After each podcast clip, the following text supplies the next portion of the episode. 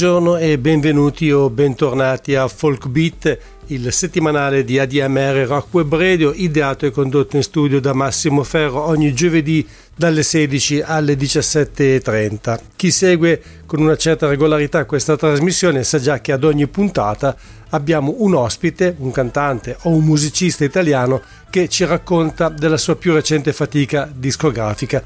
Come preannunciato, oggi sarà con noi Ricky Avatanio, cantautore piemontese e metà del duo Grammatera, la cui controparte è rappresentata da Umberto Poli, che oggi purtroppo non sarà con noi, virtuoso di ogni sorta di chitarra, ma anche insegnante, giornalista e componente dei Gospel Book Revisited e La Stanza di Greta, gruppo quest'ultimo vincitore alcuni anni fa di una targa Tenco nella categoria Opera Prima.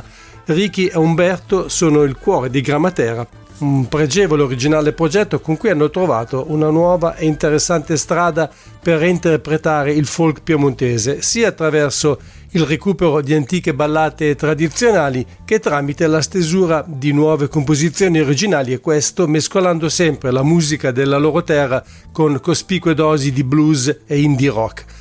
Grammatera è anche il titolo del loro primo album, dal quale in apertura voglio farvi ascoltare Madre Resuscitata. Cosa chi levi vui Maddalena, l'ora le tanta mi sun già, alle venume un formal di testa costia le senti lei da muri. Ma mi vi prego, se mi innamoro, per Gian Giacomo, tornavi e Marie, via vina fumna con passionusa, con passionusa le mie masnap. Dall'ippotem la lena le è morta, Pedro Gian Giacomo tornassi a Marie, piasina fumna, tanto crudele, tanto crudele, ste pore masna.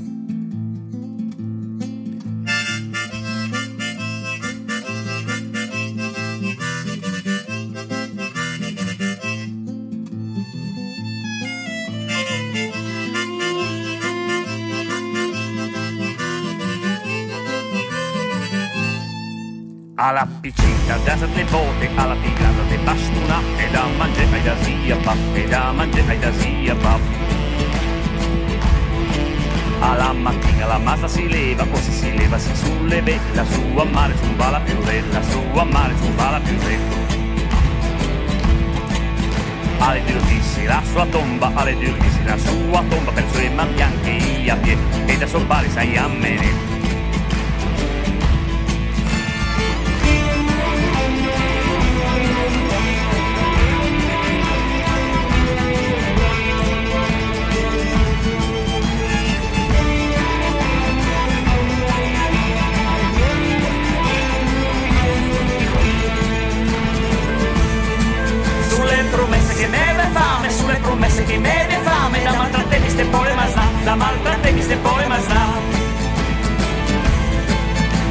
buongiorno mio marito mio marito buondì buongiorno arrivederci giù a Colmon arrivederci giù a Colmon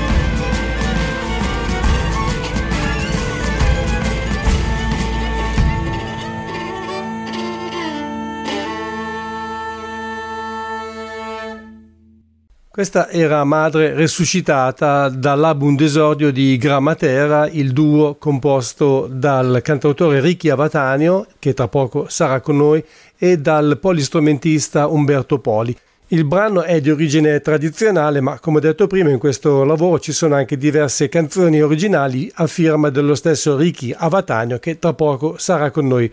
Una di queste non solo apre l'album e gli dà titolo, ma è anche il nome scelto dai due musicisti e adesso l'ascoltiamo. Naturalmente si tratta di Grammatera.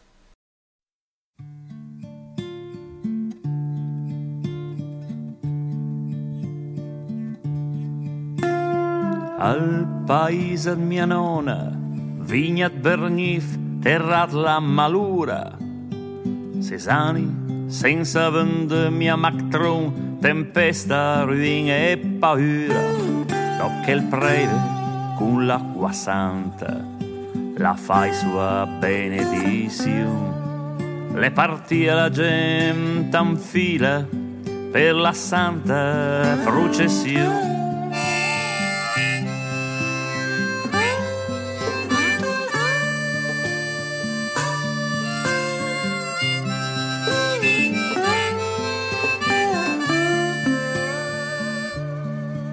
Le buttasse d'una truneam del celle ambiscase, na grande losna, io mo guardavo nit neir azzurra l'altra costa, a sun guardarsi in faccia, senza di una parola.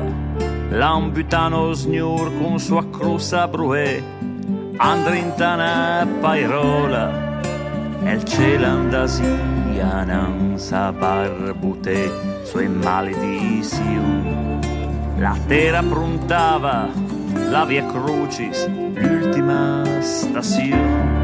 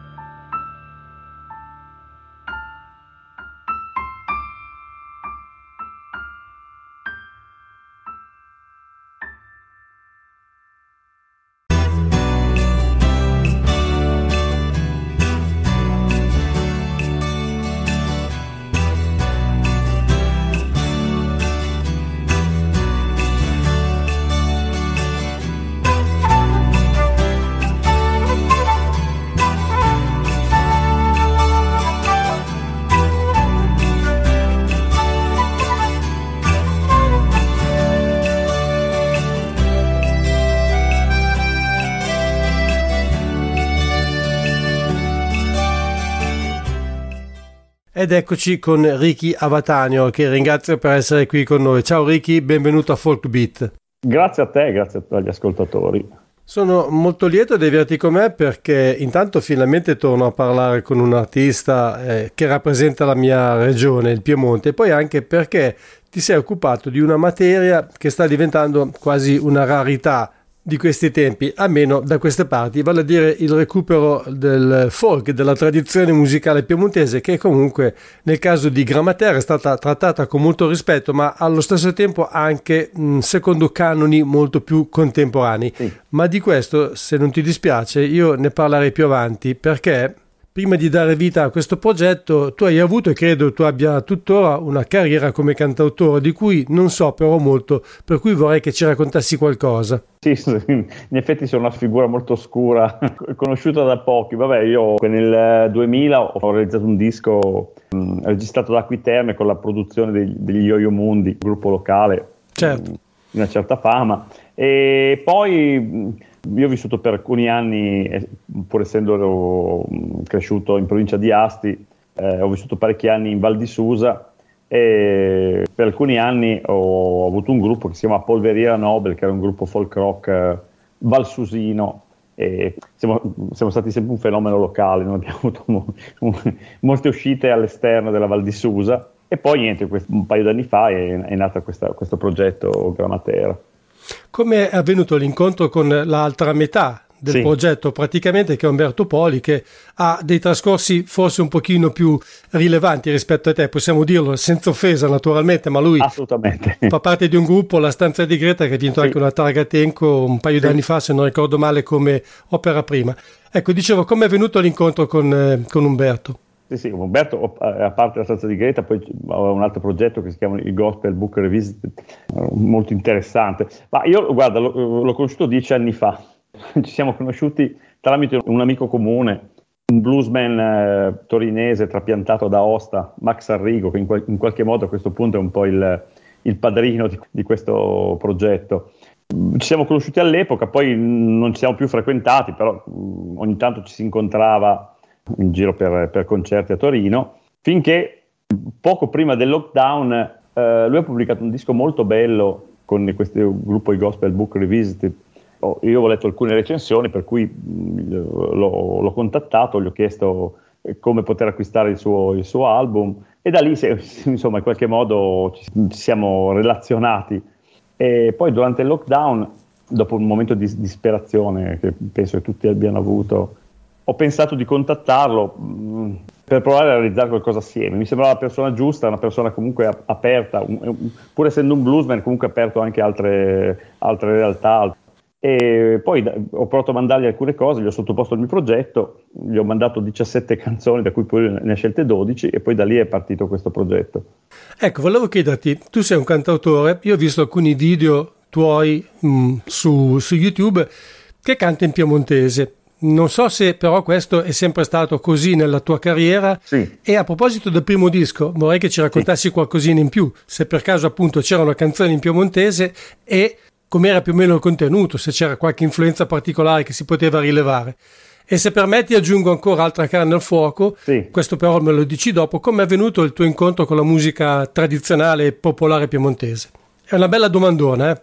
Sì, assolutamente. No, io la musica folk l'ho sempre amata. La mia formazione musicale, diciamo, il, ho visto la luce quando ho ascoltato una canzone di Bob Dylan eh, quando avevo 13 anni.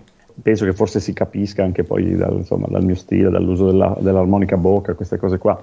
Però la musica popolare piemontese è stata sempre in qualche modo dentro di me. In casa mia non, nessuno era musicista, però mio papà era un grande appassionato di, di canto, si organizzava queste serate che non finivano mai d'estate. Eh, io abitavo in una cascina nell'Astigiano e si finiva sempre a cantare fino a, ore improbabili. E quindi in qualche modo questa cosa qua ehm, l'ho sempre avuto dentro. E poi ri- ricordo quando ero ragazzo di, di, un concerto di musica popolare piemontese, di, di un, trio che si chiamavano Le Cecilia, che cantavano queste canzoni, queste ballate popolari piemontesi queste ballate epiche, queste ballate narrative, che io assolutamente non conoscevo, mi, e lì mi si è aperto veramente un mondo. All'epoca chiaramente non c'era internet, io non sapevo assolutamente nulla. Non sapevo che ci fosse una tradizione popolare piemontese che andasse al di là di, delle canzoni da piola, così, delle, delle canzoni che si cantava scherzosamente. e lì veramente mi si è aperto un mondo e in qualche modo uh, mi, è un po' cambiato uh, così, la, la, mia visione della musica. E, questo. E poi l'altra domanda tu questo. Riguardava il tuo primo disco più o meno com'era? Ma il primo disco in realtà era un disco molto cantautorale, tutto in italiano, era un po' un, uh, un, un Francesco De Gregori wannabe, mm. se vogliamo. Diciamo che poi la, la svolta l'ho avuto tempo dopo. Stranamente questa cosa qua poi coincise quando è mancato mio papà, che era un po' il, quello che rappresentava le mie radici in qualche modo quest- la sua presenza mi bloccava. Lui, eh, lui, era abituato a parlare piemontese, soprattutto con la sua famiglia, però era una generazione che in qualche modo rifiutava la, la propria lingua, la propria cultura. C'è poi stata una riscoperta dopo. Certo forse in qualche modo non mi sarei osato cantare ballate piemontesi in, presenza di mio papà, non so se questo discorso può essere eh, compreso. Sì, poi tra l'altro come mh, mm, se ne parlava la settimana scorsa con una cantante pugliese, Rachele Andrioli, mh, mm, questa cosa del dialetto, eh, soprattutto per le generazioni mm, post seconda guerra mondiale, è sempre stata ritenuta una cosa sconveniente perché era certo. immediatamente ricollegata alla cultura contadina e quindi anche a un periodo di, di miseria, di povertà.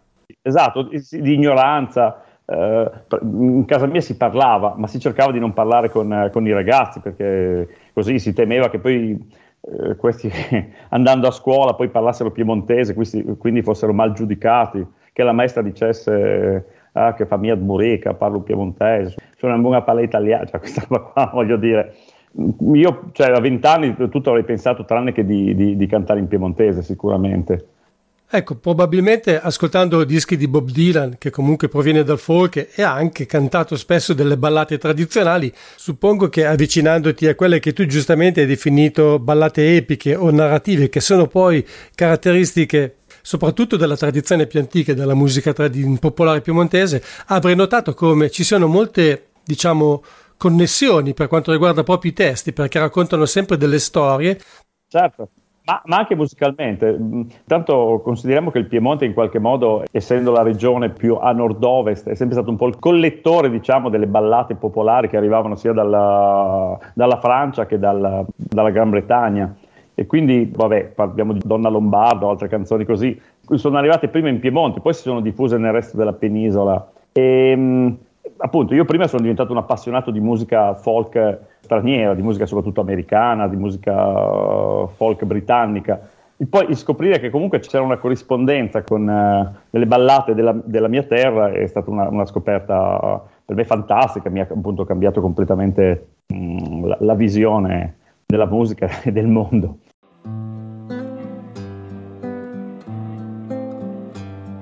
Era più niente da fare al paese, era damnimat, e stai al croll del prezzi del vin, del gran e di bigat.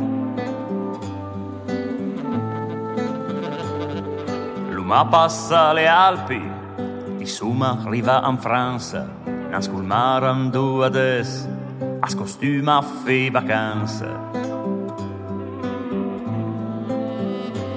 Per noi all'era panagita, per noi una bolgia infernale, il sole ci ammazzava, ci cuoceva sotto sale. Qualcuno era straniero e voi l'avete accolto, sembrava tutto bene, poi qualcosa è andato storto.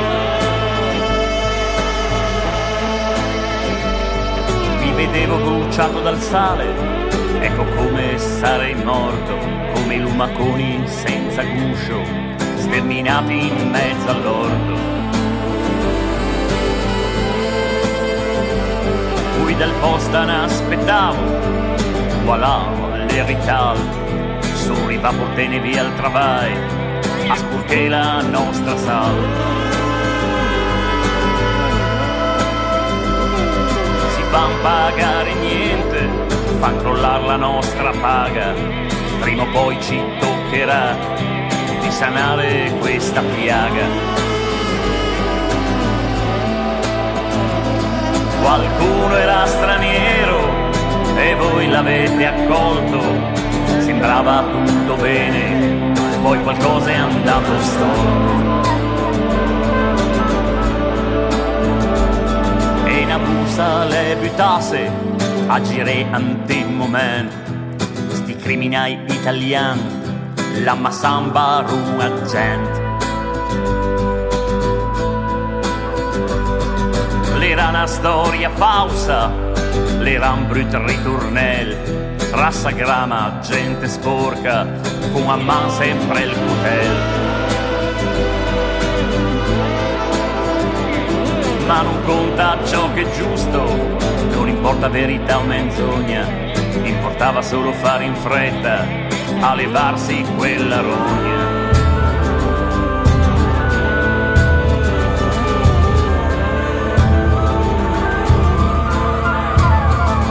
E il sul abatia fort, all'era il dit mesust, a mesa campe via l'ere, s'encamminava la cassa all'urs e il mare spiuava e il sulla battia fuori la massaggia senza nome per la strada ci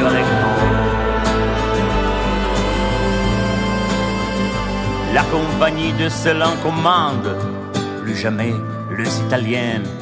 Allez, retournez au travail et lavez-vous d'abord les mains. A sviavan dei sabini, ma quei cose le gira storto, la massaggia senza nome, per la strada su Alegmont.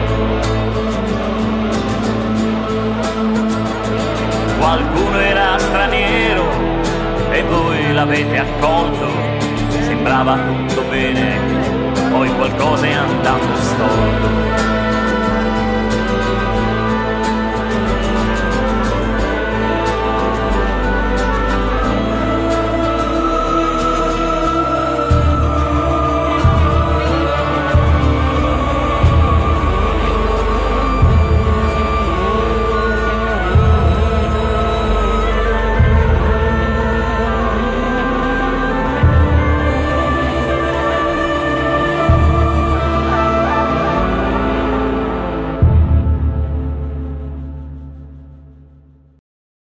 Torniamo a Grammatera, anzi cominciamo a occuparci più seriamente di questo disco che è anche il nome del vostro progetto, sì. progetto eh, che tu hai condiviso appunto con Umberto Poli che sì. eh, sarebbe stato volentieri il nostro ospite oggi ma purtroppo degli impegni gli hanno impedito di, di essere con noi.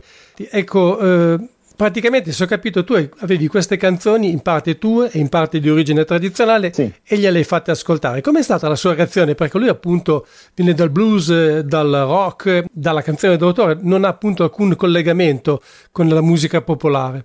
Esatto, questa è una cosa molto curiosa, appunto io tra l'altro prima del, del lockdown stavo pensando di fare ancora un, gruppo, un, um, un, un disco comunque legato a un certo folk rock quello che ho sempre fatto con il mio gruppo precedente, la Polveriera Nobel, mm, in qualche modo un, folk, un il classico folk rock italiano, in qualche modo legato a, agli stilemi Modena City Ramblers, uh, Davide Van der Sfrost, Ludalfil, così. E in quel momento lì di, di, lockdown ho detto, ma se tornassi indietro, tornassi alle cose che ascoltavo quando ero ragazzo, Bob Dylan, Woody Guthrie, e, um, poi avevo una serie di canzoni, proprio c'è, c'è una che si chiama Acque Morte, eh, che è una canzone, una ballata narrativa che racconta di un fatto drammatico successo in Camargue a fine Ottocento, in una, un massacro in cui furono coinvolti dei, dei lavoratori piemontesi.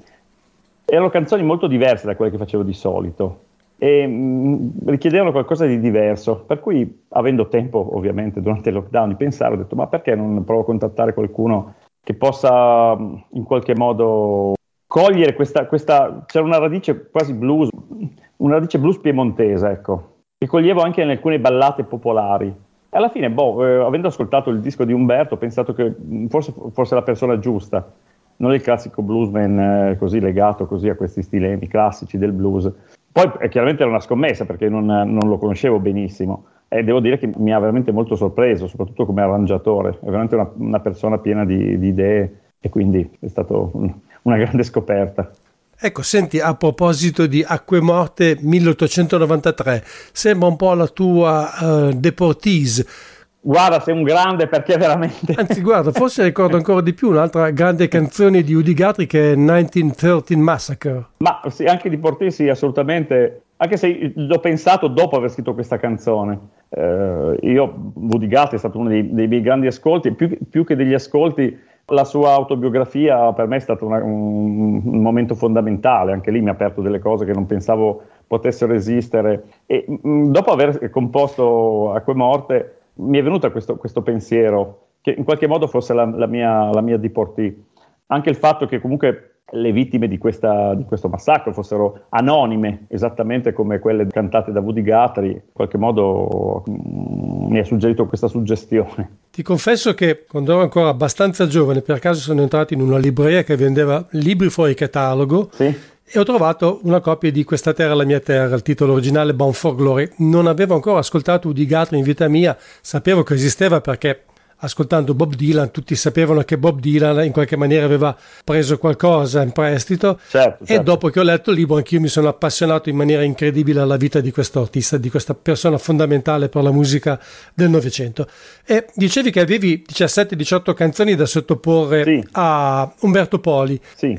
Intanto queste canzoni immagino che poi la maggior parte siano finite nel disco. Il, cosa sì. avete scartato e con quale criterio hai scelto queste canzoni tu? Allora, diciamo che lo slogan di Grammatera potrebbe essere Ricchi propone e Umberto dispone. Mm. Umberto comunque è, è, molto fermo nelle sue convinzioni, quindi la scelta alla fine, la cernita delle canzoni alla fine l'ha realizzata Umberto. In alcuni casi abbiamo avuto dei piccoli scontri su alcune canzoni a cui io tenevo molto, ma su cui lui non era convinto, però in linea di massima è stato lui che ha seguito la sua visione. Io a quel punto ho detto, vabbè, eh, sono io che l'ho contattato, quindi a questo punto voglio fidarmi di lui. Se lui sente che queste siano le canzoni giuste, Va bene, vediamo cosa succede. Io credo che tu abbia fatto bene perché è venuto fuori un lavoro che, secondo me, nonostante sia a metà tra l'elettrico e l'acustico, o forse sarebbe mm. meglio dire il contrario, non è esattamente un disco di folk rock. Io credo che abbia fatto un lavoro sugli arrangiamenti molto molto personale che è difficile trovare nei dischi di folk rock, anche, anche all'estero. Ci sono dei suoni assolutamente inediti, secondo me. Uh, sì, secondo me anche, nel senso che mh, mm, devo dirti che ha sorpreso anche me da, da un certo punto di vista avevo capito la sua apertura mentale, però uh, questa sua vena così sperimentale non l'avevo, non, la, non l'avevo colta e mi ha veramente sorpreso in, in, modo molto positivo. L'idea è sempre quella, chiaro che nessuno inventa più nulla a questo punto, però era di cercare in qualche modo di, di fare la cosa più personale possibile. Eh, il folk rock piemontese comunque in qualche modo è, è fermo agli anni 70, i gruppi storici appunto del, del, folk revival. Sì, pochi eh, in verità, scusa se ti interrompo, ma pochi perché tolto la Lionetta forse e se vogliamo mh, mm, la ciappa russa versione elettronica, poi Tenda Kent, sì. non è che ci sia stato poi molto perché è difficile anche elettrificare la musica popolare piemontese. No, sono d'accordo, poi c'è, vabbè, c'è tutta la cote, diciamo, occitana, se vogliamo, ma è un'altra cosa. E... Sì. Ma anche lì, comunque, vabbè, se mi posso permettere, dagli anni 80 così non ci sono state le grosse innovazioni. L'idea era proprio di, appunto, di, di, andare avanti con questo discorso, di far incontrare questa musica con, con eh, nuove suggestioni che comunque non erano mai state prese in considerazione. C'era anche questa, questa questione del blues, ma non è il blues il blues in piemontese inteso come parodia. Ci sono cose bellissime tipo Sangon Blues no? di, di Giupo Farazzino, ma non era, non era, quello l'ambito in cui volevamo, volevamo muoverci. Era il cogliere quella, eh, quello spirito blues nella canzone piemontese. Non so se mi sono spiegato. Sai, beh non sei il primo che mi dice che comunque la nostra musica popolare è un po' anche il nostro blues. Certo, non dal punto di vista metrico, eh, strutturale, le no. canzoni sono piemontesi, sono un'altra cosa, ma certo. è quello che si chiama feeling, no? la sensazione che si prova. Sì, sì, se tu ascolti un pezzo, eh, uno dei miei pezzi preferiti, un pezzo tradizionale che si chiama La Madre Crudele. Eh, infatti. Che io tra l'altro ho appreso da, dalla mia carissima amica Betty Zambruno, che l'aveva cantata con i Tenda Kent io subito ho colto un po' questo feeling eh, e la prima volta che ho preso la chitarra e ho provato a rifare questa canzone è uscita questa cosa in qualche modo blues, sì. mm, con questo feeling blues appunto, non blues canonico. E quindi è un'altra delle canzoni che mi hanno, mi hanno spinto a, a, dire perché non proviamo a fare questa cosa. Questa sorta di blues premontese, appunto, ma ripeto, più blues, blues nell'anima che nel, più che blues canonico, blues nello stile. Però devo dire che sia la madre crudele che il brano d'apertura, che è appunto Grammatera, hanno anche una cadenza piuttosto blues. Secondo me, infatti, questi due sono a tutti gli effetti i brani più blues dell'album. Ma ce ne sono diversi, c'è anche forse uh, il diavolo tra i filar, forse anche. Sì, sì. volendo, sì. Appunto, anche ripeto, non, non, sono i classici giri armonici del blues, ma, ma sicuramente c'è questo, questo feeling. Uh, infatti sono le canzoni che in qualche modo hanno, hanno indirizzato questo disco. Questo è, è Acque Morte. Poi ci sono alcune canzoni tipo Lunediana, che sono alcuni anni che eseguo, sono un po' le, le canzoni del mio cuore. E anche lì abbiamo trovato un modo di arrangiarle, secondo me, molto soddisfacente.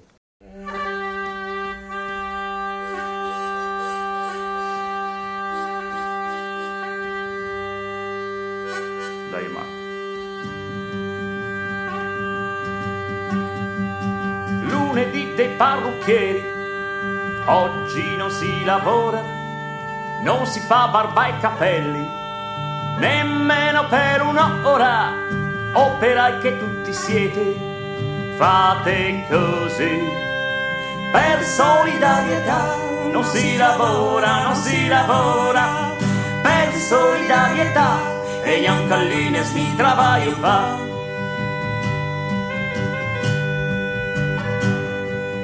Martedì giorno di Marte, giorno di fregatura, non si arriva e non si parte, non si va in villeggiatura, operai che tutti siete, fate così.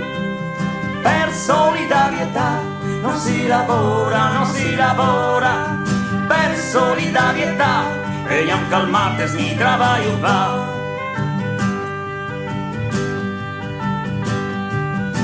mercoledì giorno dei ladri, giorno delle stoffanti, signorine state allerta, fate i sogni più leggiadri, operai che tutti siete, fate così. Per solidarietà non si lavora, non si lavora, per solidarietà e neanche al mercurio mi travaglio.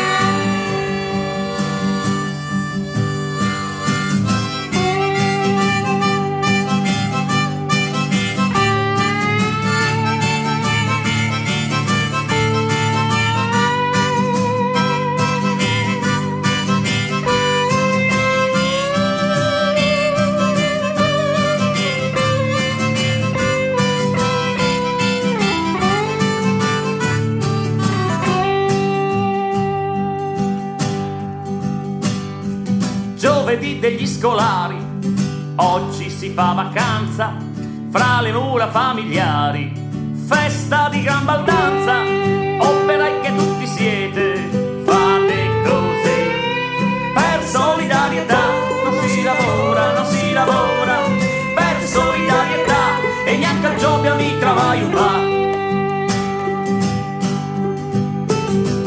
Venerdì giorno di Venere, giorno per far l'amore, cala poi a fa giuditta che ti traffica il cuore, operai che tutti siete, fate così.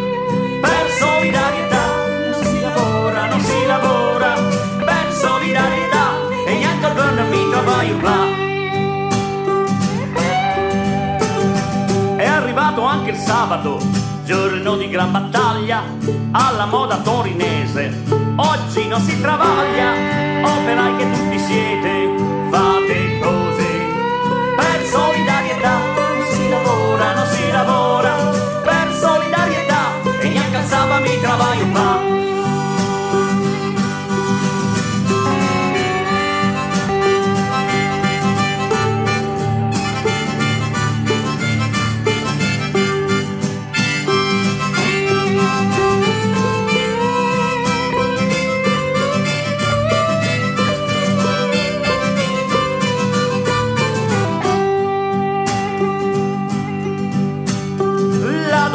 Domenica la gente santifica la festa.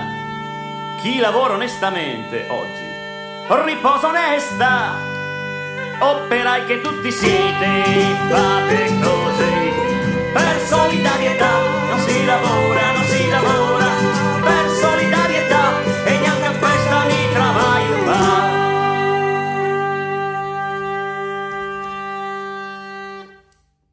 Ascolta, ma Umberto non ha avuto nessun contatto quasi con la musica tradizionale popolare piemontese, ma in questo disco c'è, ora uso un termine forse un po' estremo, un'overdose di strumenti etnici, ghironda, organetto diatonico, cornamusa. Chi ha portato tutti questi strumenti? Ma guarda, il bello poi di, di quando ti metti a fare que- questi lavori, che poi succedono delle cose che non ti aspetti. Anzi, guarda, se posso confessarti, io all'inizio oh, pensavo a una cosa molto acustica con eh, due chitarre, e poi sono successe una serie di cose, eh, un po' l'ha fatta succedere Umberto, un po' sono successe anche in modo un po' casuale. Allora, a un certo punto noi cercavo un violinista, e io conosco mm, bene perché lo, mm, una lunga frequentazione con eh, Rémi Boniface del eh, Ritrover Valdoteno, Rage, Sì. e so che è un- un grande musicista e quindi l'avevamo coinvolto per, per suonare il violino in alcuni pezzi. E poi è successo che quando lui è venuto giù, ah, noi il disco l'abbiamo registrato a Capasse, all'imbocco delle, delle valli di Lanzo. Lui quel giorno è arrivato da Aosta, però poi doveva tornare da Aosta per suonare con, con il suo fratello in un concerto. E quindi lui è arrivato già con, con suo- di tutti i suoi strumenti, lui è un polistrumentista eh, notevole. E, e quindi eh, con sé aveva anche, oltre al violino, aveva anche l'organetto diatonico e, il- e la ghironda. Per cui a quel punto io e Umberto ci guardiamo e diciamo, ma senti, visto che abbiamo questa possibilità, dove potremmo inserire questi strumenti? E alla fine, boh, è stata una, una delle, delle scelte, secondo me, vincenti. Perché poi, appunto, un pezzo come Madre Crudele eh, unisce appunto queste sonorità, tra virgolette, blues, però con, quest- con questi suoni alpini della la ghironda, eccetera.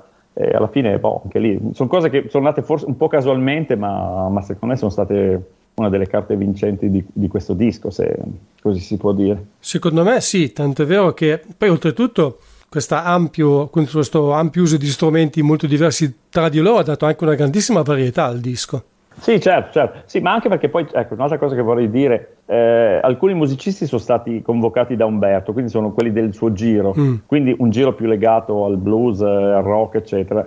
Un'altra parte dei musicisti invece sono quelli più legati al sottoscritto.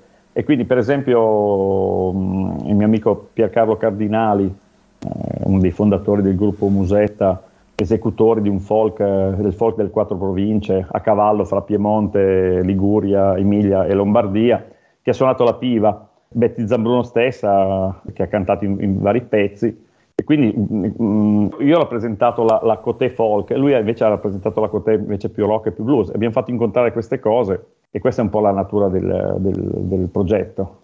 Sì, devo dire che a volte quando le idee appunto sono anche se sono estremamente differenti fra loro, poi portano, proprio, anzi proprio perché sono diverse fra di loro, portano a dei risultati quantomeno, oltre che soddisfacenti, anche sorprendenti, come appunto è il caso. Sì, anche perché se no si facessero sempre le cose appunto in modo canonico, eh, la musica non sarebbe mai andata avanti, se non si fosse fatti incontrare generi all'apparenza inconciliabili, la musica sarebbe rimasta no, sempre uguale, non sarebbero stati passi in avanti. Eh, infatti, esattamente, tra la differenza nasce la creatività.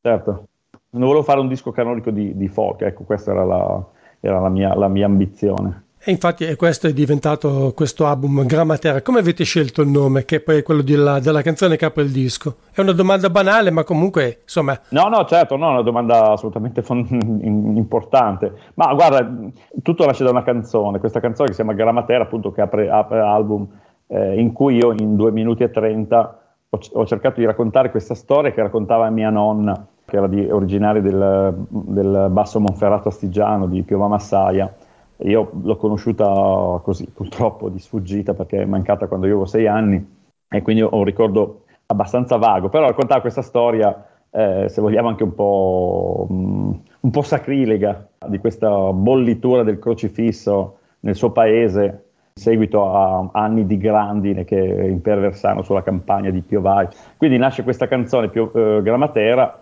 il disco decidiamo di chiamarlo Grammatera e poi a un certo punto, vai, io all'inizio pensavo appunto di, di mh, intestare il disco a Richiavatani e Umberto Poli, Umberto ha detto no ma troviamo un nome, eh.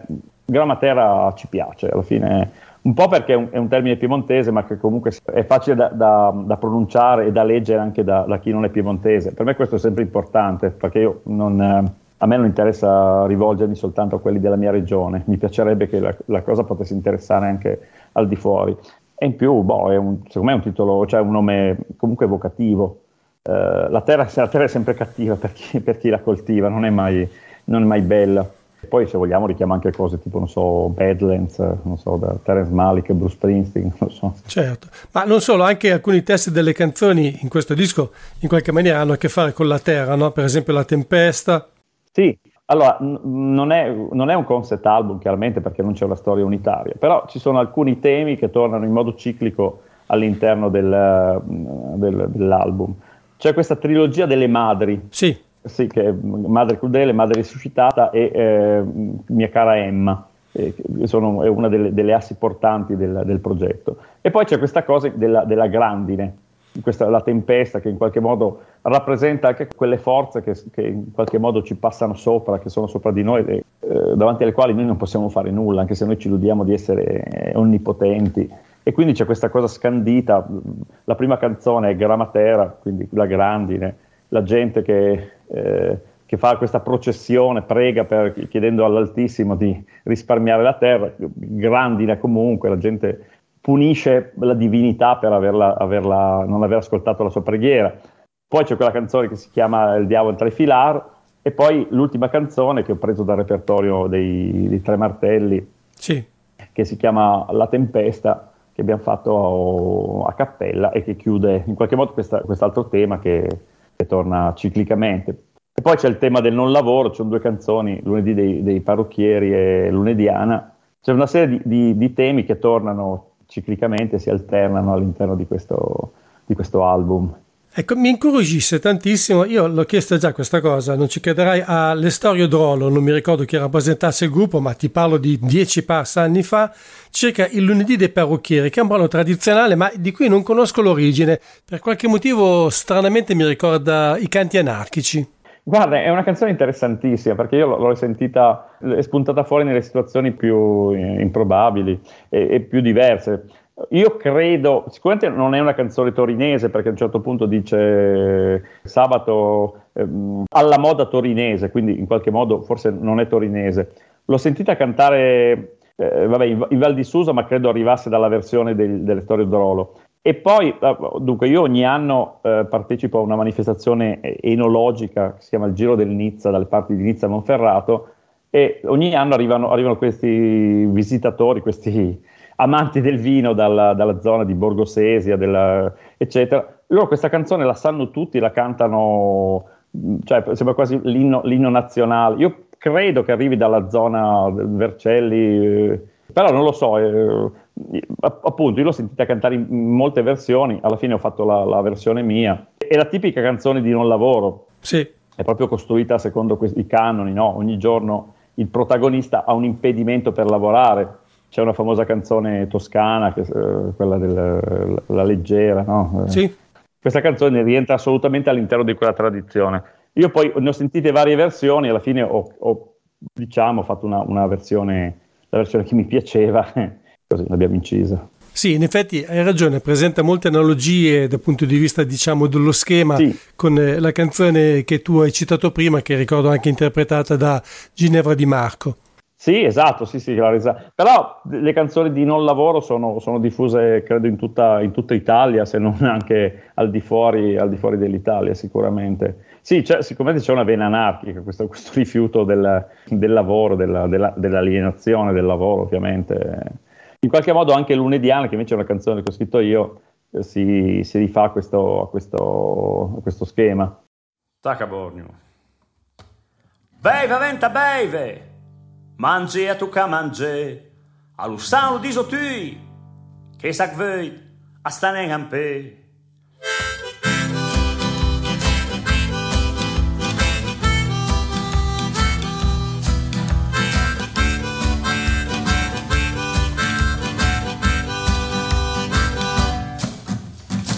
pe. Con i quattro soldi ciapu, iar di cer, Duman les lunes, jus da paus E già che stava l'era ieri Una volta stasi in campagna A pensare che tristezza Travagliava durma la via Bagno a cabeça El preva canta gloria Tu ya rispondo Alleluia.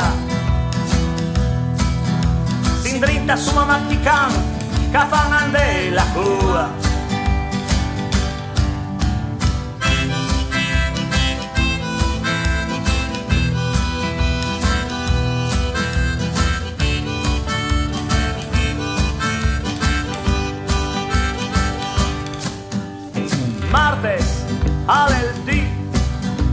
che sta pian mal de schiena e batti cœur Taca a culpan cu.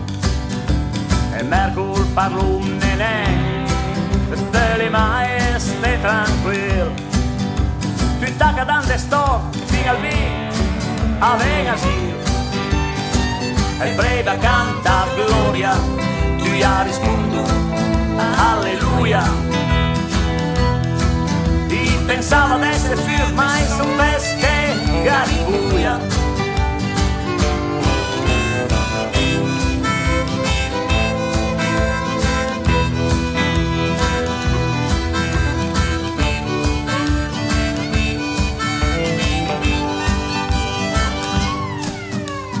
Giobia, le das parese, ma venere in levo un humor. Partu da cabunura, quanche celle ancora scur. I riula e antiso, anche l'umanenda manca. C'è un guasti in macchinari, sette lì, ansima una banca. E freva canta gloria, tu ya rispondo alleluia.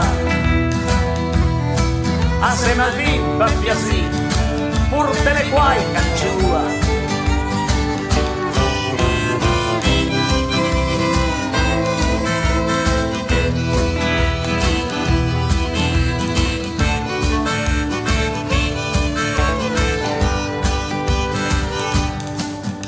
Alzava finalmente un po' la spana vado un giro di blagu gonfie pare naranga su papuna un'aritmetica ma tutti i soldi e le antle sacoce vado un viola due quartini e due partite alle bocce. Il preva canta gloria tu ya rispondo alleluia. Passo le smane ma la storia resta cruda.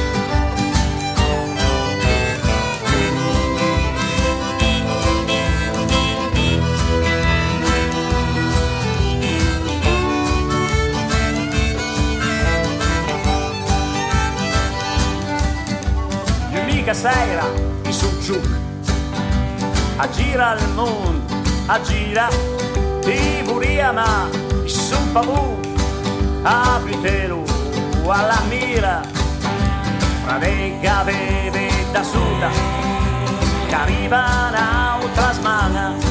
Sognò la fuga la diserzione la lunediana e Breda canta gloria di Arismundo alleluia. Ai e moschita lì per piasì urte un'altra doia. Ai preda canta gloria di Arismundo alleluia. Viva la viola che scioppa la fabbrica e la gatta boia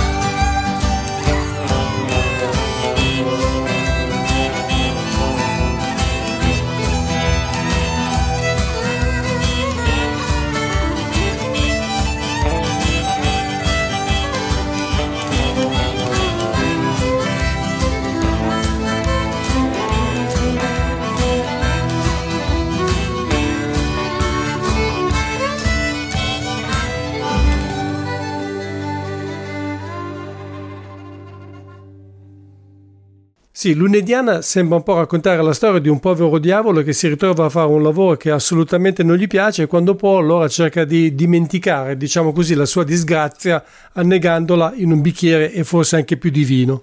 Quello, questa canzone, no, se posso, è una canzone che io tengo tantissimo, eh, ne sono molto, molto orgoglioso.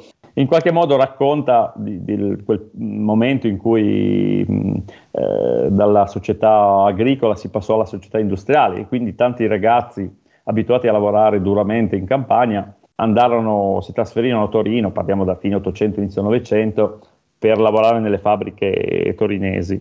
Ed era appunto, era gente abituata a lavorare anche duramente, ma, ma in modo libero, in modo, così, in modo umano se vogliamo.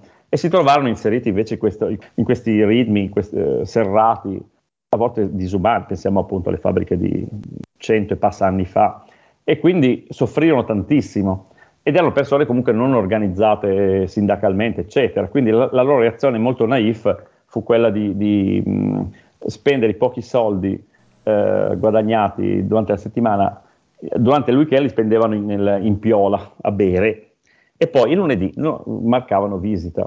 E la cosa divenne, divenne un grosso problema per, per, le fabbriche dell'epoca, perché cioè, lunedì rischiavano di non avere veramente nessuno uh, al lavoro. E infatti, se andiamo a vedere i documenti dell'epoca, si fece di tutto per contrastare questo fenomeno.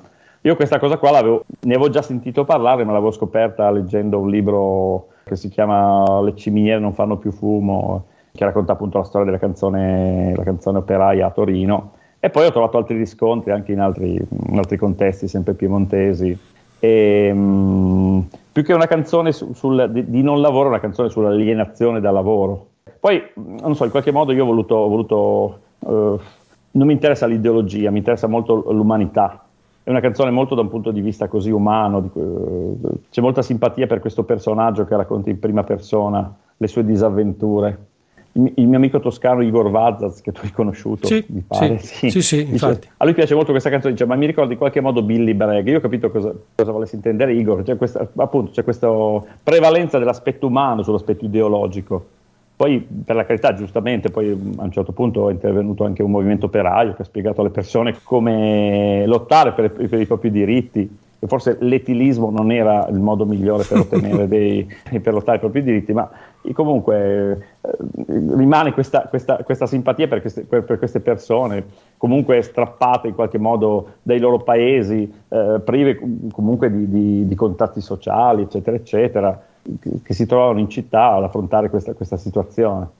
Ecco, mi interessava anche la ballata di Schiamaricco, è chiaramente una canzone antimilitarista, sì. non ho capito bene se è ambientata nella prima guerra mondiale o in una guerra di indipendenza. Okay. E secondo, mi chiedevo se questo Schiamaricco fosse un personaggio realmente esistito. Uh, questa è un'altra storia interessante. Ah, tra l'altro aggiungo, questo è un brano che ha un tocco un po' Irish, se vogliamo. Sì, assolutamente, sì, sì, sì, questo è un... Sì, ha questa, questo tocco, forse è l'unica canzone che sì, in qualche modo aderisce un po' questi stilemi un po' Irish, i, i classici folk rock.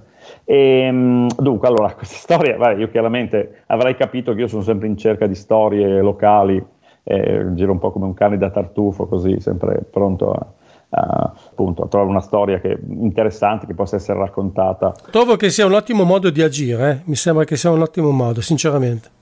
ok, uh, io la- lavoro spesso nella zona così di mm, eh, Bassa Valle di Lanzo, eh, queste zone qua. Dunque, ho scoperto che nel comune di, di La Cassa, che in realtà è, fa parte di una piccola valle che si chiama uh, Valle Ceronda Casternone, che è fra Bassa Val di Susa e, e, Valle di Lanzo, c'è questo piccolo paese che si chiama La Cassa, appunto, un paese, La Cassa vuol dire eh, la caccia in piemontese, è un paese completamente immerso ancora adesso nei boschi. Uh, nella piazza del paese c'è il classico monumento dei caduti delle due guerre mondiali e uh, c'è questa targa che ha sempre attirato l'attenzione dei pochi visitatori di La Casa che commemora Rolle Schiamaricco. Allora, Rolle è, un, è il classico cognome piemontese, ma Schiamaricco, francamente, è un nome che probabilmente nessuno ha mai portato nella storia dell'umanità, a parte il personaggio in questione. Quindi, parlando con un po' di persone e arrivando anche a una, una deduzione abbastanza logica, mh, si è chiarito che evidentemente il, eh, il padre del, del, di questo bambino era andato a, a denunciare la nascita appunto del bambino all'anagrafe e alla domanda come si chiama il bambino lui evidentemente aveva risposto si chiama Riku si, si chiama Enrico sì. evidentemente il, il, l'ufficiale dell'anagrafe non aveva capito questa um, non era d'uso a parlare in piemontese e quindi alla, l'aveva registrato come si chiama Rico quindi io sono partito da, quest, da queste due eh, nozioni, uno questo nome assurdo e l'altro il fatto che questo personaggio poi alla fine fosse caduto durante la prima guerra mondiale. Quindi scrivo questa canzone, chiaramente come direbbe Camilleri, sono partito da un grumo di verità storiche, poi ho creato una storia totalmente inventata, ho inventato questo personaggio del mulo, diciamo l'animale in qualche modo iconografico della prima guerra mondiale, chiamato Enrico, e così ho, ho scritto questa canzone l'ho messa su Facebook e poi sono stato contattato a un certo punto da, dai parenti di questo, di questo schiamaricco. In qualche modo per me è stata una, un'emozione fortissima perché era come se il personaggio uscisse dal, dalle pagine, uscisse dal, dalle note e in qualche modo diventasse carne e ossa. Tanto è vero che, che a luglio è stato organizzato un concerto alla cassa in cui io ero veramente imbarazzatissimo perché eh, la prima fila del, del pubblico era eh, costituito praticamente da, da, parenti di questo, discendenti di questo schiamarico, ma io non so se in qualche modo ho, ho, diritto di cantare questa canzone. Poi alla fine, boh, visto che loro sono, sono stati molto soddisfatti, eh, chiaramente alla fine è diventata una canzone antimilitarista, perché poi alla fine, boh, tutte le guerre sono assurde. La prima guerra mondiale, in qualche modo in, in particolare, è stata veramente una, una mattanza di, di ragazzi, in qualche modo ha distrutto la, una generazione di ragazzi italiani ed europei senza nessun senso mm, per spostare dei confini un po' di qua, un po' di là.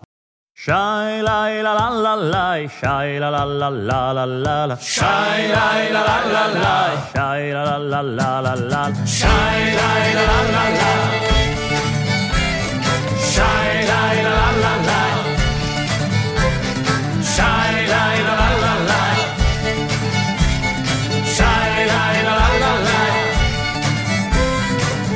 Questa storia inizio con un nome non capito.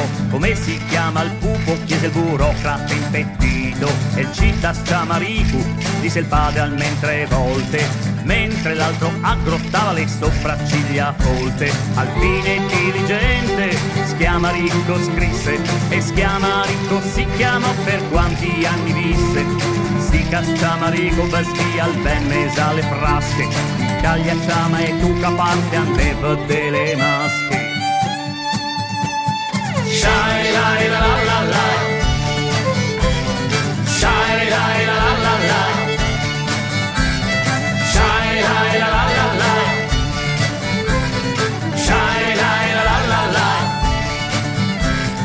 la la. Shai la la la la la. Le truas guerra che pagnina la capì.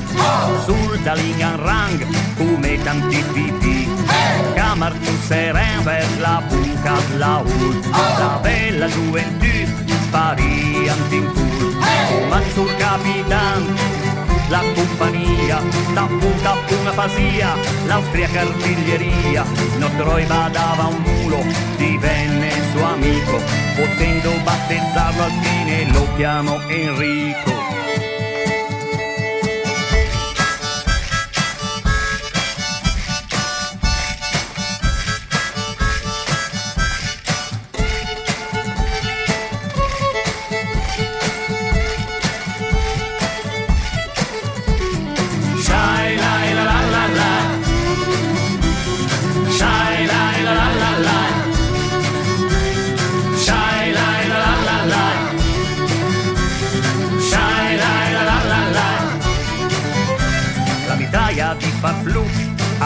Io muoi massa Carel me mule Enrico turlupa via la cassa.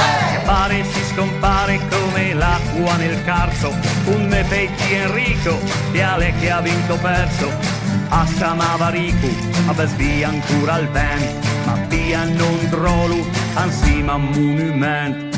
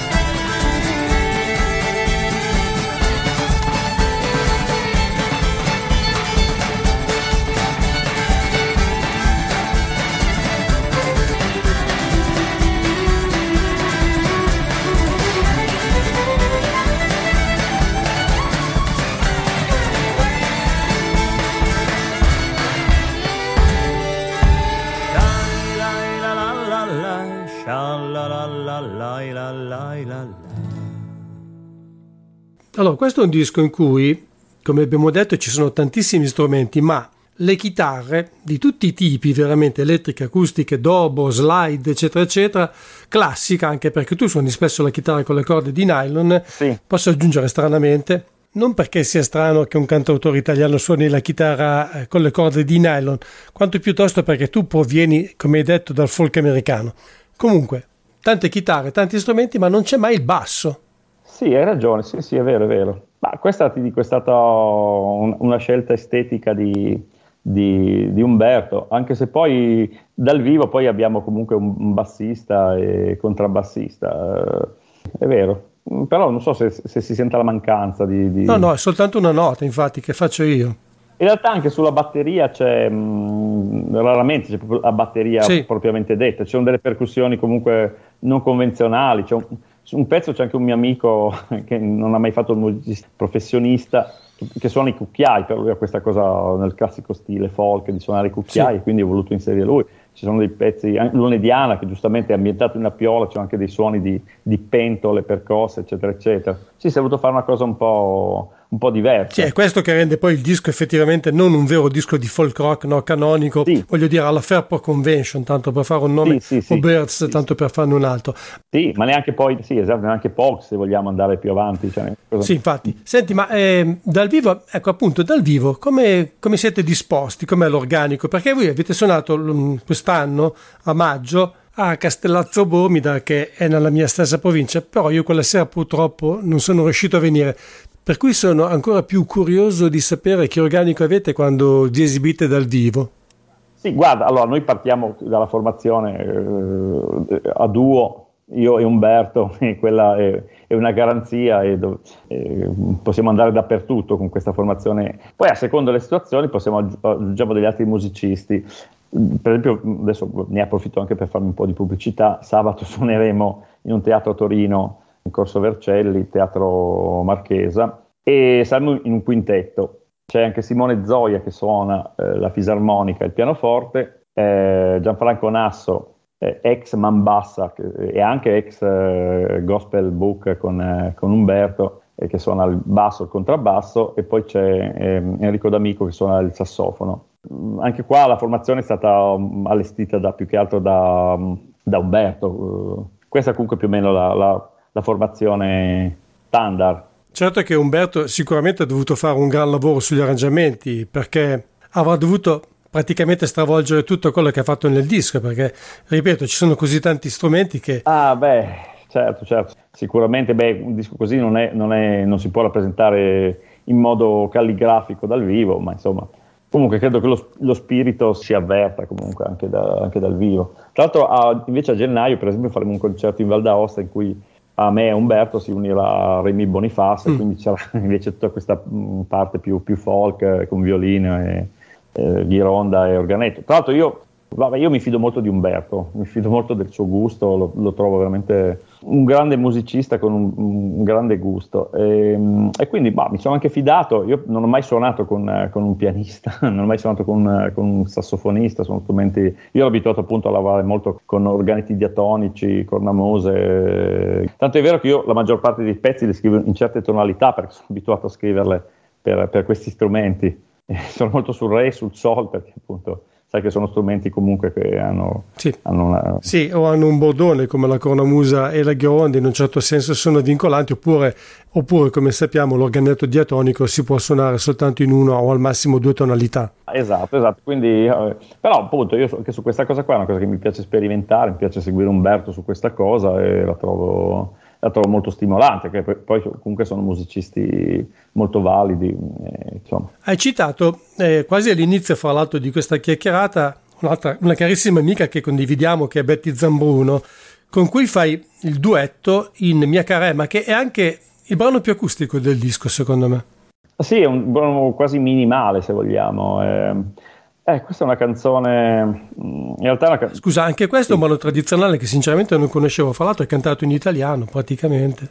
Sì, ma guarda, questa è una canzone anche lì, bah, sono, sono misteri.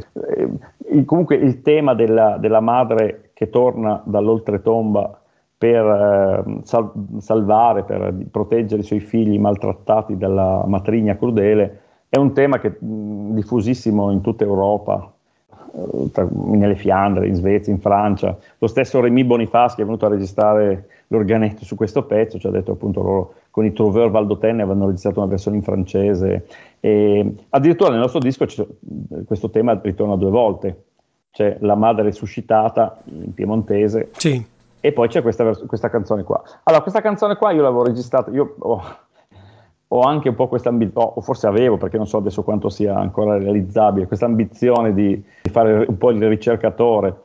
Tra l'altro, ecco, io apro una parentesi, io come lavoro, il principale lavoro con cui, con cui porto a casa insomma, i, i, soldi per, per, vivere, svolgo questa attività di animatore musicale, soprattutto nelle case di riposo, animatore musicale in campo sociale. Lavorare con gli anziani per me è, un, è un'esperienza bellissima. Eh, e oltre a dare io a loro delle cose come, come pare, anche loro mi danno tantissimo. E per cui eh, io mh, alcune canzoni le ho imparate da, nel, nelle case di riposo e questo è un esempio. Questa è una, una signora di un paese della Val di Susa, di San Giorgio, che mi ha insegnato questa versione. E, mh, io l'ho imparata, poi ho scoperto che è una canzone comunque abbastanza diffusa. L'ho trovata anche in un disco di canzoni del Monferrato c'è anche su YouTube una versione bruttissima, se posso dire, incisa da, da, dalla cantante mh, mm, leggera Betty Curtis, eh, una versione molto tipo liscio. Così, questa, questa, è una versione assolutamente inedita. Io mi sono fidato assolutamente della versione che mi ha, mi ha affidato questa signora che ho registrato. Così. È venuta questa versione molto, sì, molto intima. Tra l'altro, secondo me Betty la canta benissimo, quindi insomma è una canzone che mi piace tantissimo. Oh come mai, mia cara Emma, son già le nove se ancora a dormir. Mi sento male, mal da morire, mi raccomando i miei tre figliolini. Al più piccino dagli del latte, agli altri due un bel pezzo di pan. Dopo tre mesi che male morta di un'altra donna, lui si innamorò. Sposo una donna vile e crudele che maltrattava i suoi tre figliolini. Al più piccino dava le botte, agli altri due usava il bastone.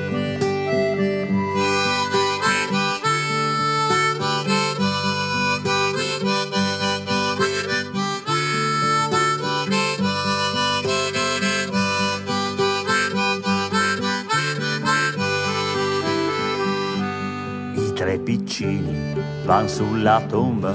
Oh mamma, mamma, ci tocca morire.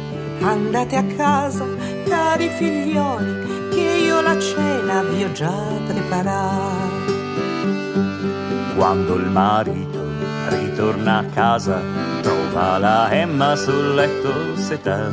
Oh come mai, mia cara Emma, tu sei tornata dal mondo di là son tornata per quella donna perché maltratta i miei tre figlioli. Al più piccino lei dà le botte, agli altri due lei usa il bastone. Mia cara Emma, tu stai tranquilla, ritorna pure nel mondo di là, che quella donna vile e crudele i tuoi figlioli mai maltratterà.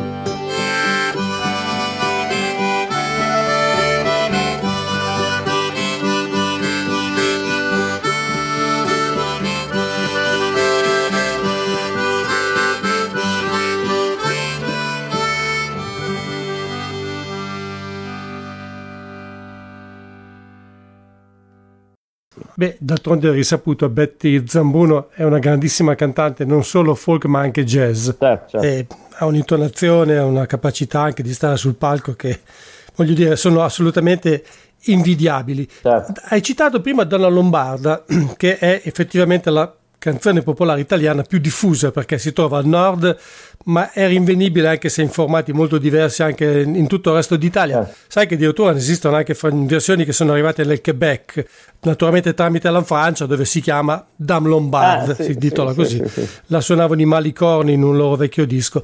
È probabilmente il brano di questo disco più vicino al folk rock, diciamo canonico, ammesso che possa esistere un folk rock canonico. Guarda, non lo so, perché effettivamente è venuto, anche lì è venuta fuori questa, questa vena, vena molto blues, molto anche, eh, vabbè, intanto lì Umberto suona questa, questa sua um, cigar box guitar, io lì non suono la chitarra, mi, mi accompagno con un, un, tamburello.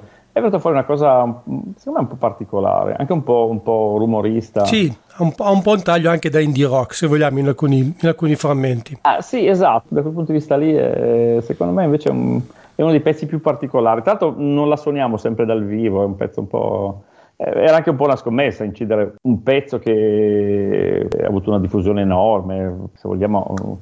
Sì, però sai, a parte sì. la versione della Lionetta e quella dei Nuovi sì. Trovieri, personalmente non ricordo molte versioni registrate da gruppi folk piemontesi. No, quello sì, beh, c'è, vabbè, c'è, una versione poi può piacere o meno che ha fatto Francesco De Gregori con, con la Marini, per esempio. Era una, una versione diversa, eh, però comunque... Poi c'è stata, cito anche una polemica che c'è stata all'interno del folk quando Stefano Bollani ne ha parlato nel suo programma televisivo in cui lì è un po' svarionato, non, uh, l'ha un po' confuso con Rosamunda, eccetera. No, perché tanto questa canzone, allora, c'è tutto questo. Sì, io non ho visto quella trasmissione, ma suppongo che abbia fatto un po' di confusione perché alcuni in passato sostenevano che la protagonista di questa canzone fosse Rosmunda dei Longobardi. In realtà è già stata ampiamente smentita questa cosa, non poteva esserlo, quindi... Sì, sì, ma in, questa, in, questo, mm, dire, in, questo, inganno è caduto il grande Costantino Nigra, sì. autore del fondamentale volume Canti popolari del Piemonte, eccetera. Eh, sì, lui in qualche modo pensava che questa canzone fosse coeva di, di quel fatto, ma in cosa assolutamente impossibile, che fosse del, del, del 500 d.C., cioè in anni in cui non esisteva neanche il, il volgare, eccetera. Quindi può darsi che eh, questo mito, questa storia, questo, che poi è un intrigo medievale no, del, di questa, questa, Dark Lady che assassina il marito per, per mettersi con un altro potente, eccetera, eccetera, eh, in qualche modo eh, si è passata attraverso i secoli, perché questo è il bello della cultura orale alla fine, no? È una storia che in qualche modo... Sì, beh, questa è una storia che tra l'altro si è vista spesso nella storia vera e propria, quindi... No, certo, certo, certo, ma può anche darsi che si riferisca in qualche modo a, a Rosamunda, figlia de, de, de, del re dei Gepidi, ucciso, cioè eh, andata in sposa a Real Boino, eccetera, eccetera. Sicuramente la canzone non può essere stata composta all'epoca, questo, questo sicuramente. E, quindi, boh. Però appunto era, è stata un po' una scommessa uh, riprendere una canzone in qualche modo no, cioè, molto nota comunque ovviamente non è, no. certo ma guarda avete fatto una cosa in questo senso comunque che forse anche te l'ho scritto non fa più nessuno e secondo me è veramente un peccato direi quasi una vergogna per via del fatto che alcune di queste ballate sono state in passato registrate suonate tantissime volte, alludo naturalmente a Donna Lombarda, ma anche alla Madre Crudele, oppure a Moran dell'Inghilterra o alla Bergera. Eh, nessuno le vuole più fare. E allora cosa fanno? Scrivono canzoni nuove oppure vanno a cercare dei brani pazzeschi che No, invece in realtà secondo me, e questo vale anche, io lo dico, l'ho detto anche, ne parlavo anche oggi con un mio amico bluesman, vale anche per il blues, queste canzoni si devono continuare a fare, si deve dargli un aspetto nuovo, qualcosa di personale, qualcosa di moderno, ma vanno fatte ancora oggi. Certo, certo, sì, sì, sì, sì. no, sono d'accordissimo con te, poi, poi il senso era quello, cercare comunque di rivedere queste, queste ballate eh, sotto un'ottica diversa, sotto un'ottica nuova.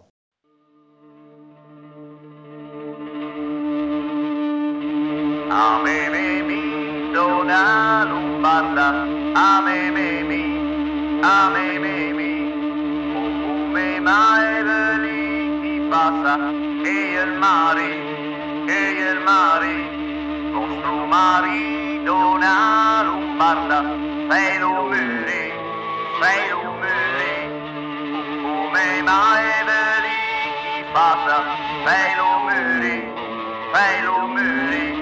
Io mostrerò una maniera, fai lo muri, fai lo muri, dal giardino dare la casa, ien serpentin, ien serpentin, pieghi la testa e pei pisteila, pisteila bin, pisteila bin, e pei buteila tal vinneir, deie da bei, deie da bei, ven la casa, puntanta sei, puntanta sei, dame del vin, dona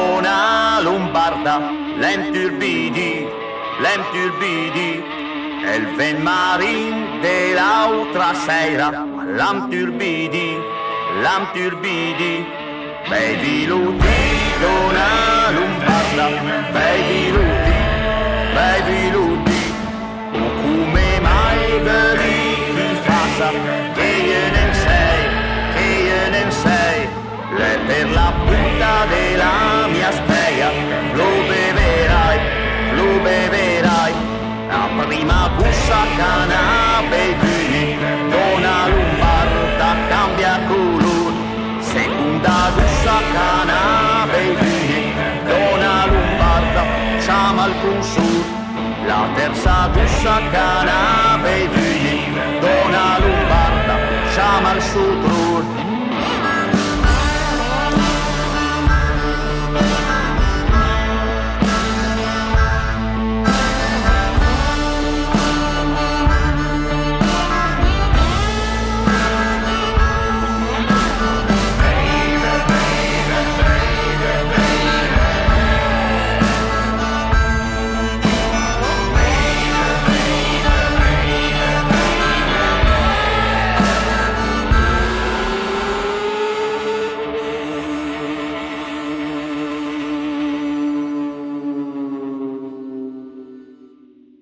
Chiedo ancora una cosa, avete fatto una cosa molto interessante e molto carina anche secondo me dal punto di vista estetico, perché questa confezione, che tra l'altro mi ha detto Umberto che è anche stata particolarmente costosa, è molto originale e anche molto bella da vedersi, ti fa venire voglia di avere il CD e non dei files digitali.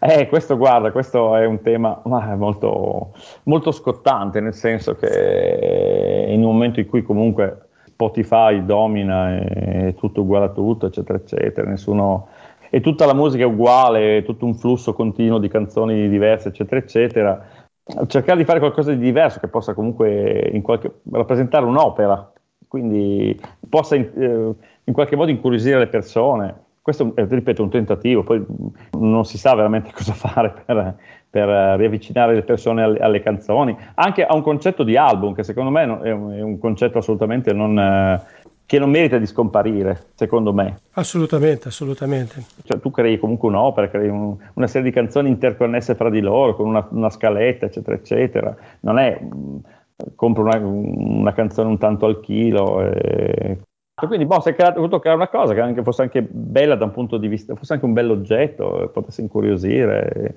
fosse un'opera, ecco, in questo senso.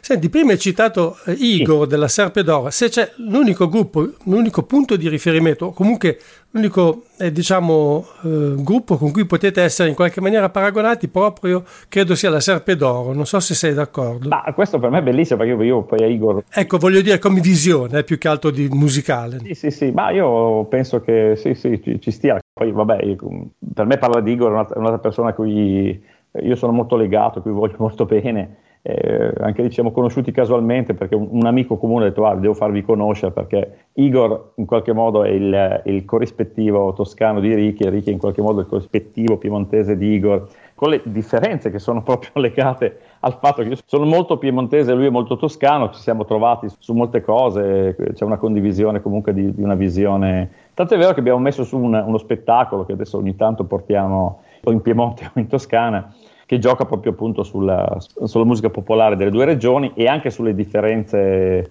culturali e proprio, no, più che altro, scusa, caratteriali fra, fra questi due popoli. Comunque io, tra l'altro il disco di Igor, lo dico, il disco della Serpe d'Oro, a me è piaciuto veramente tantissimo e, e quindi insomma mi fa molto piacere che in qualche modo che tu ci apparenti. Guarda, è piaciuto molto anche a me, tanto è vero che l'ho votato nei dischi preferiti dell'anno per il premio Città di Loano, lo dico senza alcun timore di essere smentito, per cui perché, perché ho visto una vena veramente originale, un modo veramente intelligente di rinnovare la musica popolare. Sì, sì, sì, assolutamente, sono d'accordo con te, quindi anzi ti ringrazio di, di apparentarci alla Serpe d'Oro. Ti chiedo ancora un'ultima cosa prima di salutarti, eh, se come reperirvi su internet. Non avete ancora un vostro sito, però io so che vabbè, tu hai la tua pagina Facebook, se non sbaglio. Sì. Anzi, no, ma... non sbaglio, noi ci siamo conosciuti così, quindi. In teoria sono quello più social, dice sempre Umberto, ma non è vero, che per lui è molto più giovane. Ma dunque io, eh, vabbè, ho la mia pagina Ricchi Avataneo, poi ho la pagina Ricchi Avataneo Doc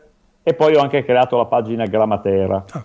Su queste pagine eh, costantemente mettiamo i, i concerti, eh, tutte le cose che facciamo, eccetera, eccetera. Sul sito di Umberto, uh, www.umbertopoli.com, lì potete trovare infor- le varie informazioni rispetto al disco, compresi i testi che sono molto importanti e, le, e anche le traduzioni. Sì, infatti, eh, tra l'altro c'è appunto anche un codice CQ all'interno del disco, lo ricordo per chi magari fosse interessato, sì. fotografandolo con il cellulare, appunto si va direttamente alla pagina in cui ci sono tutti i testi sì. tradotti anche in italiano, avete fatto una cosa molto bella, tutte le note, i crediti, i musicisti che compaiono nel disco, insomma, Ah, chiaramente se aveste dovuto allegare anche un libretto con tutto questo, il CD vi sarebbe costato 500 euro a copia probabilmente. Guarda, No, considera che io oltretutto, adesso te lo, te lo confesso, così, avevo scritto anche tutta una serie di considerazioni su ogni canzone, raccontava Umberto Toscia aperta. Eh, questa, questa, è una cosa che sarebbe stata molto opportuna secondo me. Mi piacerebbe, eh, Massimo, poter fare un, un libro, se, cioè, nel senso che se interessasse a qualcuno lo farei volentieri, perché poi certo, ogni certo. canzone si porta dietro tutta una serie di storie, di cose che sarebbe bello poter raccontare, però... No. Beh, se posso permettermi un suggerimento, potresti e mettere queste note, queste, queste mm. descrizioni sul sito, sulla pagina di Umberto Poli, dove appunto già ci sono i crediti, sarebbe un appendice veramente molto utile e interessante. No, no, ma io guarda, ho tutto lì, quindi nel momento in cui... Beh, con Umberto c'è sempre un confronto molto um, dialettico, molto, molto vivo. Diciamo che io sono quello più folk e quindi più legato alla, alla questione delle... Lui, lui è un po' più pratico. Però vabbè, va bene, sì, sì, sì, io penso che sia una cosa da fare assolutamente. Si può fare, diciamo che si può fare. Sì, sì, sì. Senti Ricky, ti ringrazio per questa chiacchierata, mi fa molto piacere averti incontrato anche se al momento soltanto diciamo così in maniera virtuale. Ah, spero di vederci anche di persona. Sì, visto che non abitiamo neanche tanto lontani, insomma tutto sommato speriamo che ci sia un'altra possibilità eh, per cui veniate a suonare dalle nostre parti. Assolutamente. Grazie ancora di tutto. Grazie a te, grazie, grazie Massimo, grazie a, a, a, chi ha avuto la pazienza di ascoltarci. A presto, allora arrivederci o a risentirci a presto. A presto, grazie, ciao.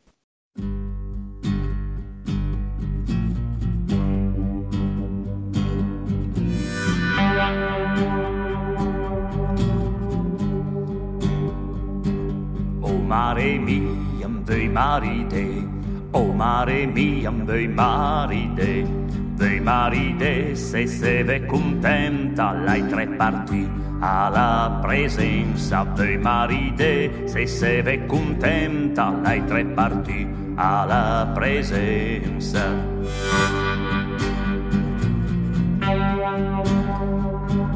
Oh figlia mia, dismi chi sono O fia mia, disme chi su, le dutur, l'aule speciali, la fradelin del sorvicari. Le dutur, l'aule speciali, la fradelin del sorvicari. O fia mia, son tre blagueur, o fia mia, son tre blagueur, son tre blagueur, cavan per vila, ti tradiran, buffia mia, son tre blagueur, cavan per vila, ti tradiran, buffia mia.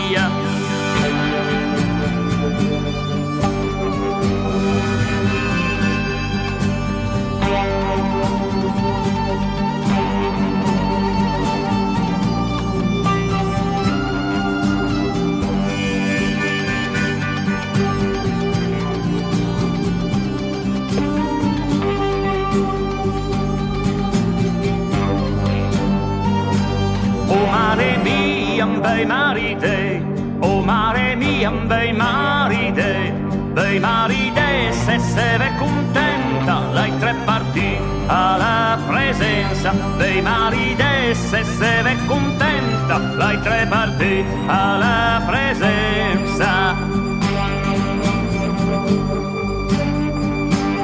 Uffia mia val monaste, uffia mia val monaste, Val Monaste di Santa Maria, prega per me e per tua famiglia.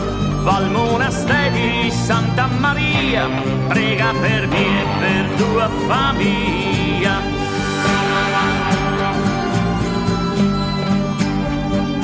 Se mi andai Sant'al Monaste, se mi andai Sant'al Monaste, pregria per me e per me pare, ma non per voi preghiam per me e per me pare,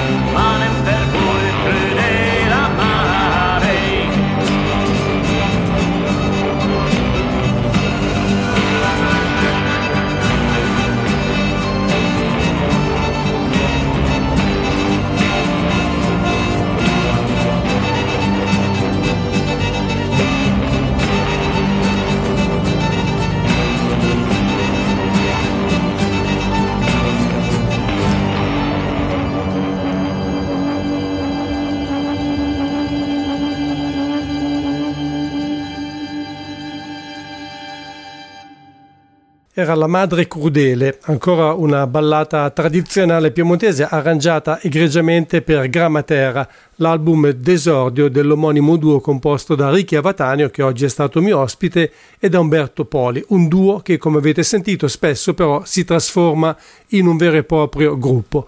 Ho ancora un minuto a disposizione prima di chiudere i battenti, per cui ne approfitto per farvi ascoltare un brevissimo frammento, La Tempesta, che dava titolo a un vecchio album degli Alessandrini Tre Martelli.